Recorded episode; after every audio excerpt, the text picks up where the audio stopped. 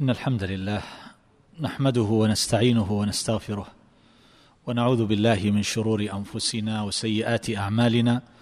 من يهده الله فلا مضل له ومن يضلل فلا هادي له وأشهد أن لا إله إلا الله وحده لا شريك له وأشهد أن محمدا عبده ورسوله. صلى الله وسلم وبارك عليه وعلى آله وصحبه أجمعين. أما بعد فسلام الله عليكم ورحمته وبركاته. قبل أن أبدأ بدرس هذا اليوم أحببت أن أعرض عليكم امرا وهو أن ثمة مسائل هي من صلب العلم ومن متينه وليست من ملحه ولا فضوله. هذه المسائل أرى أن تقدم بين يدي شرح الكتاب لأننا نحتاج إلى استحضارها والتبصر بها عند شرح الآيات والأحاديث من الأذكار. فإن رأيتم أن نذكرها في البداية ذكرناها وإلا تركتها وابتدأت مباشرة بشرح ما أورده المؤلف في هذا الكتاب حصن المسلم من الأذكار. هذه المسائل أولها أنواع الذكر من جهة القلب واللسان وما إلى ذلك ثم أنواع الذكر من حيث الإطلاق والتقييد يعني ما لم يقيد بوقت جاء مطلقا أو ما قيد بزمان أو مكان أو حال. ثم أنواع الذكر من جهة المأثور وغير المأثور هل الإنسان أن ينشئ من عنده ذكرا يقوله؟ وهذا على أحوال. كذلك بعض المسائل مثل قراءه القرآن من الذكر أيهما أفضل القراءة أو الأذكار التي لو قال الإنسان سبحان الله لا إله إلا الله الحمد لله لا حول ولا قوة إلا بالله. هل هذا أفضل أو يقرأ القرآن؟ وهل هذا على كل حال أن يقال هذا أفضل أو هذا أفضل أو فيه تفصيل؟ كذلك أيضا فيما يتعلق بحكم الذكر وأنه يختلف ويتنوع. تارة يكون واجبا وتارة يكون مستحبا وتارة يكون مكروها وتارة يكون محرما. والله أمر به فقال اذكروا الله والأصل أن الأمر للوجوب. كذلك أيضا ما يتعلق بالطهارة هل يكره الذكر على غير طهارة؟ هل الجنب يذكر أو لا يذكر؟ كذلك أيضا حكم الزيادة على الأذكار المأثورة. ويقول الأذكار المأثورة لكنه أيضا يأتي بأذكار غير مأثورة. حكم الزيادة على العدد هل يلتزم العدد الوارد مثلا أن يسبح ثلاثا وثلاثين؟ وأن يحمد ثلاثا وثلاثين وأن يكبر ثلاثا وثلاثين. لو زاد إلى الأربعين في كل واحدة إلى الخمسين فما الحكم؟ هل يؤثر أو لا يؤثر؟ كذلك التغيير في الألفاظ الواردة لو غير قال اللهم إني أسألك العافية. لو قال اللهم أسألك العافية. اللهم إني عبدك وابن عبدك وابن أمتك. لو قال اللهم إني عبدك وابن عبدك وابن عبدتك. مثلا سبحانك اللهم ربنا وبحمدك. اللهم اغفر لي. سبحانك اللهم وبحمدك. اللهم اغفر لي. هل له أن يغير؟ إذا كان هذا التغيير قد لا يقلب المعنى لا يؤثر في المعنى لا يغيره. كذلك أيضا الاجتماع في الذكر. هل لنا أن نجتمع يقرأ واحد منا قرآن مثلا أو نجتمع نتذاكر نعم الله علينا؟ وفضله أو لا. مسألة الجهر بالذكر ما المشروع؟ هل يجهر بالذكر أو لا؟ والتفصيل في هذا وأذكار الصلوات وما هو مقدار الجهر الذي يصدق عليه أنه جهر. كذلك مسألة التسبيح بالعقد الأصابع أو التسبيح بغيره كالآلة هذه التي تباع يسبح بها بعض الناس أو المسبحة أو نحو هذا. كذلك أيضا حينما نقيد الذكر المطلق نقيده بزمان أو مكان أو حال لم يرد تقييده فيها. فما الحكم؟ يعني إذا أراد الإنسان أن يجلس قال اللهم صل على محمد. أراد أن يتبخر قال اللهم صل على محمد. مثلا قيده. والله أطلق. يا أيها الذين آمنوا صلوا عليه وسلموا تسليما. كذلك إذا فاتت الأذكار أذكار الصباح أو أذكار المساء هل له أن يقضيها أو لا؟ وغير أذكار الصباح إذا فات الترديد خلف المؤذن. هل له أن يقضي أو لا. وقل مثل ذلك في أنواع من هذا الذكر الذي يتعلق بوقت أو مناسبة أو حال أو مقام. كذلك أيضا أوقات الذكر في النصوص الواردة العشي والإبكار. متى العشي ومتى الإبكار؟ الغدو والآصال. متى يكون الغدو والآصال؟ الأذكار في طرفي النهار. ما هما طرفاه؟ هل يقول أذكار المساء بعد صلاة المغرب؟ هل تقال بعد صلاة العشاء؟ هل تقال بعد صلاة الظهر باعتبار أنه دخل المساء؟ الصباح والمساء متى يبدأ الصباح في الشرع؟ ومتى يبدأ المساء؟ ومتى ينتهي المساء؟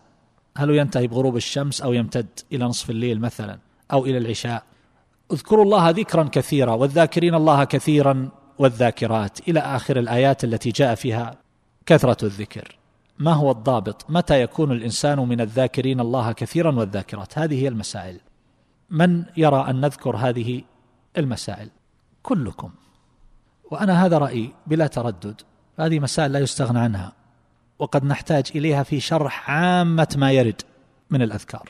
كما سترون شرح الآيات وشرح الأحاديث كل هذا يرتبط بهذه القضايا. وهذا من أنفع العلم. إن كنا نميز في العلم هذا من أنفع العلم. ومن أحسنه ومن أكثره عائدة على أهله فنسأل الله عز وجل أن يبارك لنا ولكم في ذلك وأن يجعلنا وإياكم من الذاكرين الله كثيرا والذاكرات. طيب نبدأ بهذه المسائل وأرجو أن نستحضر ذلك جيدا لأننا سنحتاج إليه عند شرح ما سيأتي كما سبق.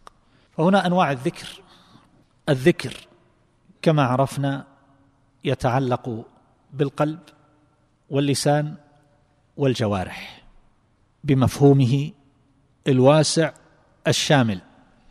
وذكر اللسان إنما يستتم إذا كان ذلك مع مواطأة القلب فتكون أكمل حالاته حالات ذكر اللسان إذا كان مع مواطأة القلب.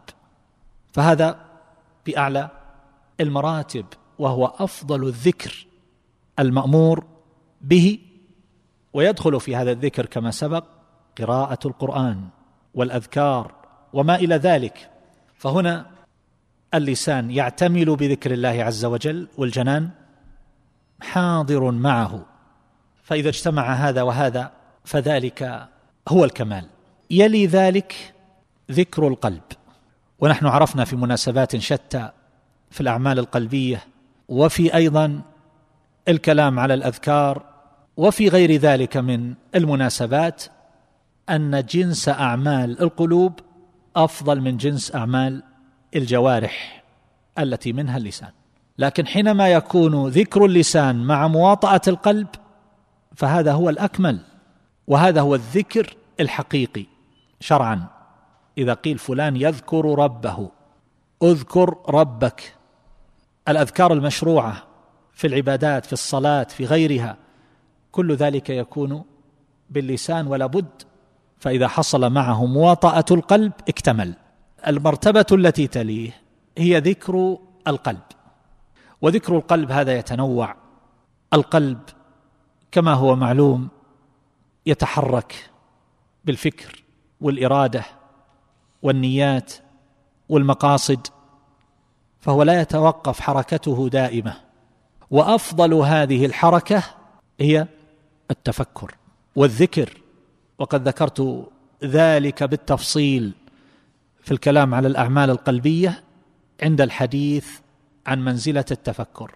وذكرت هناك كلام السلف في فضل التفكر وأنه من أجل العبادات. فهنا من ذكر القلب التفكر في عظمة الله تبارك وتعالى وجلاله. وجبروته وملكوته وآياته في سماواته وأرضه ويتفكرون في خلق السماوات والأرض. ربنا ما خلقت هذا باطلا سبحانك فقنا عذاب النار. فهؤلاء هم أولو الألباب الذين أثنى الله عز وجل عليهم. والنبي صلى الله عليه وسلم لما ذكر الآية من سورة آل عمران قال ويل لمن قرأها ولم يتفكر. فهذا ذكر القلب. ويدخل في ذكر القلب أيضا ذكر القلب عند الأمر والنهي أن يكون القلب منقادا ممتثلا مستحضرا لمقام العبودية بين يدي الله عز وجل. فهو لا يفعل هذه العبادة خوفا من أحد أو مجاملة لأحد أو يفعل ذلك على سبيل التقليد والعادة. هذه المرأة حينما تتحجب تتحجب لأن الله أمرها بذلك. لا تفعل هذا على أنه من باب التقاليد والأعراف الاجتماعية ثم هي إذا سافرت نزعت عنها هذا الحجاب. وقل مثل ذلك في أعمال يعملها الإنسان ولكنه لا يحضر قلبه عندها فلا يكون قلبه منقادا وممتثلا لأمر الله تبارك وتعالى. فالعبد بحاجة إلى هذا عند الأمر والنهي أن ينقاد قلبه وأن يقر وأن يذعن وأن يستحضر أنه يتعبد لله عز وجل بهذه الأعمال ويتقرب إليه بنفس رضية بنفس منشرحة. لا يفعل ذلك كأنه شيء يثقل كاهله ويرهقه. كأولئك الذين أخبر الله عز وجل عنهم من منافق الأعراب ومن الأعراب من يتخذ ما ينفق مغرما. فهو لا يستحضر التعبد بهذا الفعل. بخلاف الآخر ومن الأعراب من يؤمن بالله واليوم الآخر ويتخذ ما ينفق قربات عند الله وصلوات الرسول ألا إنها قربة لهم. فهذا من ذكر القلب. ويدخل في ذكر القلب أيضا. هو ذكر الله تبارك وتعالى تسبيحا وتهليلا ونحو ذلك دون النطق باللسان. ولذلك بعض الناس يقول أنا أذكر الله عز وجل لكن لا أحرك لساني وشفتي بذلك. أنا أقرأ المعوذات في الصباح والمساء مثلا ولكن لا أحرك لساني. أنا أقرأ آية الكرسي. أنا أقرأ الآيتين من آخر سورة البقرة عند النوم. ولكن لا أحرك بذلك اللسان والشفتين. فهل هذا يعتبر من الذكر؟ هذا ذكر قلب ولكنه ليس هو الذكر الشرعي المأمور المأمور به الذي يجزئ عن صاحبه في الصلاة وفي الأذكار المأمور بها. ولكن الله تبارك وتعالى يقول فمن يعمل مثقال ذرة خيرا يره ومن يعمل مثقال ذرة شرا يره فهذا يؤجر على حركة القلب بهذا النوع من الذكر وإن لم يكن ذلك من قبيل المجزئ في الأذكار الواجبة والأذكار المستحبة. فنفرق بين هذا وهذا. يعني كون الإنسان يؤجر غير أن الإنسان يجزئ عنه هذا الذكر الذي قاله. لو أنه نزل في منزل وقال أعوذ بكلمات الله التامات من شر ما خلق. قاله بقلبه. فقط يعني أجراه على قلبه دون حركة اللسان فهذا لا يحصل اثره ولا يكون قد قال دعاء المنزل أو الذكر الذي يقال عند نزول المنزل. وقل مثل ذلك في التلبية والتكبير في مواطن التكبير فهذا كله يؤجر عليه ولكنه لا يجزئ عنه. فهذا نوع من ذكر القلب. هذا الذكر في القلب لا شك له آثار حميدة كما يقول الحافظ ابن القيم فإنه يثمر المعرفة يهيج المحبة يثير الحياة يبعث على المخافة يدعو إلى المراقبة يزع عن التقصير في الطاعات والتهاون في المعاصي والسيئات هذه آثار لا تنكر. لكن هذا الذكر يحتاج معه إلى ذكر آخر باللسان وذلك في الأذكار المقولة. يعني التفكر في خلق الله عز وجل استحضار العبودية والامتثال عند تنفيذ الأوامر واجتناب النواهي هذا حركة القلب بالفكر والانقياد. هذا لا إشكال فيه أن يكون بالقلب. لكن الأذكار القولية هذه لا يجزئ فيها ذكر القلب وحده فإن ذلك يكون ناقصا. فإن كان الذكر من قبيل الواجب فإن المكلف يكون قد تركه حقيقة. يعني مثلا قراءة القرآن من الذكر لو أنه قرأ سورة الفاتحة بقلبه قراءة الفاتحة ركن في الصلاة فمثل هذا لا يجزئه ذلك ونقول عليه أن يأتي أن يأتي بركعة لأنه في الواقع ما قرأ. هذا الإنسان الذي قرأ جزءا من القرآن يقول أنا قرأت وردي من القرآن اليوم لكن إمرارا بالعين دون أن يحرك لسانه وشفته. بذلك كما يقول بعض الناس قراءة قلبية قراءة بالقلب أقرأ بقلبي. نقول هذا لا يجزئك ولا يكون هذا الإنسان قد قرأ وينطبق عليه ما جاء عن النبي صلى الله عليه وسلم من أن كل حرف فيه عشر. لا أقول ألف لام ميم حرف إلى آخر الحديث فهذا لا يصدق عليه. المرتبة الثالثة وهي ذكر الله عز وجل باللسان فقط دون مواطأة القلب وهذا يكون عادة بالنسبة للمسلمين ممن كان في حال من الغفلة عند الذكر. يعني المنافق يقول بلسانه مع قلة ذكره ولكن من غير مواطأة القلب. فالله عز وجل قال عن المنافقين ولا يذكرون الله إلا قليلا. فذكرهم هذا القليل باللسان من غير مواطأة القلب لأن قلوبهم خالية من ذكر الله تبارك وتعالى ومن الإيمان به. ولكن هنا بالنسبة للمؤمن قد يقول كثيرا من الأذكار وهذا هو الغالب على حالنا والله المستعان. نقول أذكارا كثيرة بل الإنسان يقرأ أحيانا السور من القرآن ثم يفاجأ أنه لم يعقل من ذلك شيئا أو يشك في بعض الأذكار هل قالها أو ما قالها؟ هل قرأ المعوذات ثلاثا بعد الصبح وبعد المغرب؟ أو لم يقرأها فهو يحتاج إلى إعادتها مرة أخرى لأنه قد شك. نبدأ بقراءة سورة الكهف مثلا. نشرع بها ثم يجد الإنسان نفسه واضرب لهم مثل الرجلين جعلنا لأحدهما جنتين. طيب هل قرأت قصة أصحاب الكهف ولا ما قرأتها؟ لا أذكر شيئا من ذلك. ويشك أنه قد قفز هذه الآيات تماما فيحتاج إلى أن يرجع من جديد. ما السبب؟ اللسان كان يتحرك. ولو كان بجانبه أحد يسمع قراءته لقال أنت قرأت هذا جميعا. وهكذا نقرأ في الصلاة.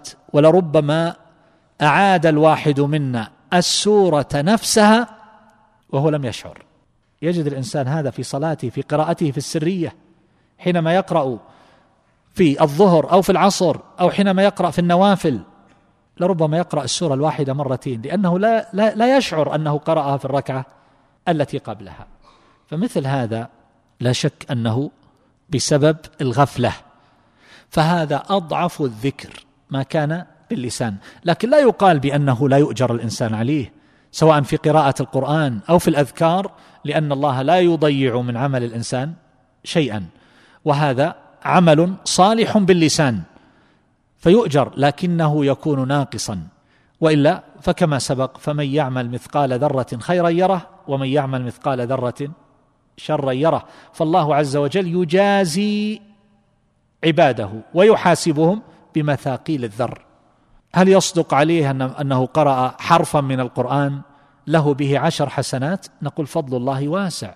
لكن إن حصل معه حضور القلب فذلك أعظم وأكمل. ولذلك فإن الله عز وجل يضاعف الحسنات إلى سبعمائة ضعف إلى أضعاف كثيرة بأي اعتبار باعتبارات مختلفة. كما ذكرنا في الكلام على تفسير آيات الصيام. ومن ثم أقول بأن هذا الإنسان يؤجر على هذا العمل ولكنه يكون أجره ناقصا. والله تعالى أعلم. فهذا الذكر باللسان يكون لسانه رطبا بذكر الله تبارك وتعالى أن يتحرك. وإذا أمكن أن يسمع نفسه فهذا حسن ولكن الإسماع لا يجب. ولكن يكفي حركة اللسان والشفتين ويجري ذلك في الهواء. فهذه هي الدرجة الثالثة كما قال شيخ الإسلام ابن تيمية رحمه الله وتلميذه ابن القيم. هذه إحدى مسائله وفي الليلة القادمة إن شاء الله تعالى سنذكر انواعا أخرى باعتبار مضامينه مضامين الذكر. هذا وأسأل الله عز وجل أن ينفعنا وإياكم بما سمعنا وأن يجعلنا وإياكم هداة مهتدين. والله أعلم صلى الله على نبينا محمد وآله وصحبه.